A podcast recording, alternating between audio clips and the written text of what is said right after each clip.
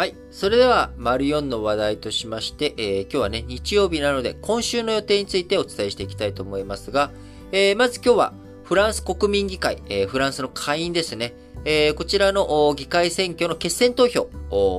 が行われます。今日、えー、先週行われた1回目の投票を踏まえてですね、えー、今日決選投票ということで、えー、明日か、明後日かにはね、フランスの議会、えー、どういう風な構成になるのかということはね、伝えられると思いますが、えー、マクロン大統領率いる与党が苦戦を強いられているという構造になるかなというふうに予想されており、えー、僕的にはね、多分こういった流れが他の、えー、いろんな国の選挙でも繋がっていくんじゃないのかなっていうふうに思っています。えー、政治のその方向性としてはね、えー、中道右派というか、えー、保守本流というか、なんかこう、現状をね、そんなに大きく変えないでくれていいんだけれどもと。えー、マクロン大統領でも自民党とかでもいいんだけれども、えー、やっぱりその人たちだけにね、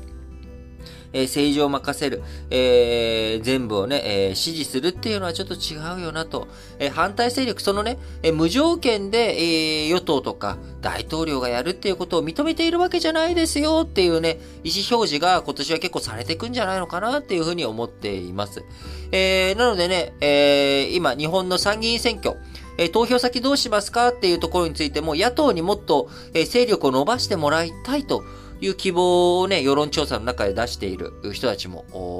多く出ているという結果もね、あるので、いや、僕も感覚的にはそうなのかなって思います。えー、自民党に結局政権与党、与党はどれですかと聞かれたら、あ自民党にせざるを得ない。自民、自民、公明両党にせざるを得ないんだけど、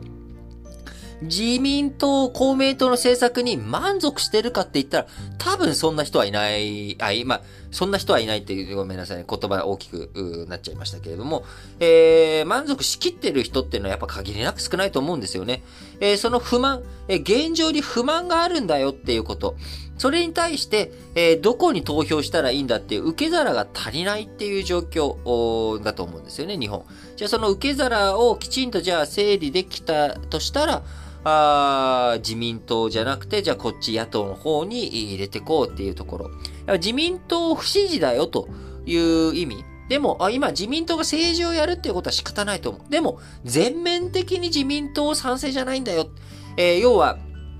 自民党に6割、えー、4割を野党に入れたいみたいなね。こういう投票の仕方とかできたらいいですよねって、なんか個人的に思うんですよね。票の分割というかね、えー、自分の一票を、えー、なんかちょっとこう、分けてね、入れるみたいな。なんかそういったことも、あの、なんか、できたりとかしたら、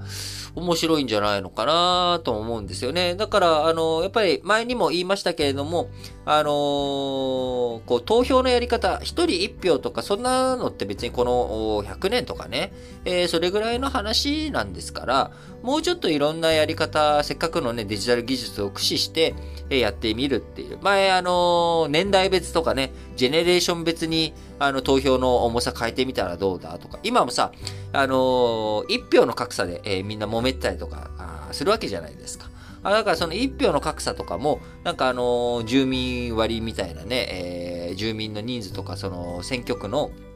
えー、投票された、あ票数、これをベースに、えー、なんか、あやってみるとか、なんかいろいろ、なんか統計学とかの力とかね、えデジタルの力駆使していろいろやったらなんか結構面白い新しい、え先進的な選挙の取り組みとかできるんじゃないのかなって思うんでね、ぜひやってみてもらいたいなと思います。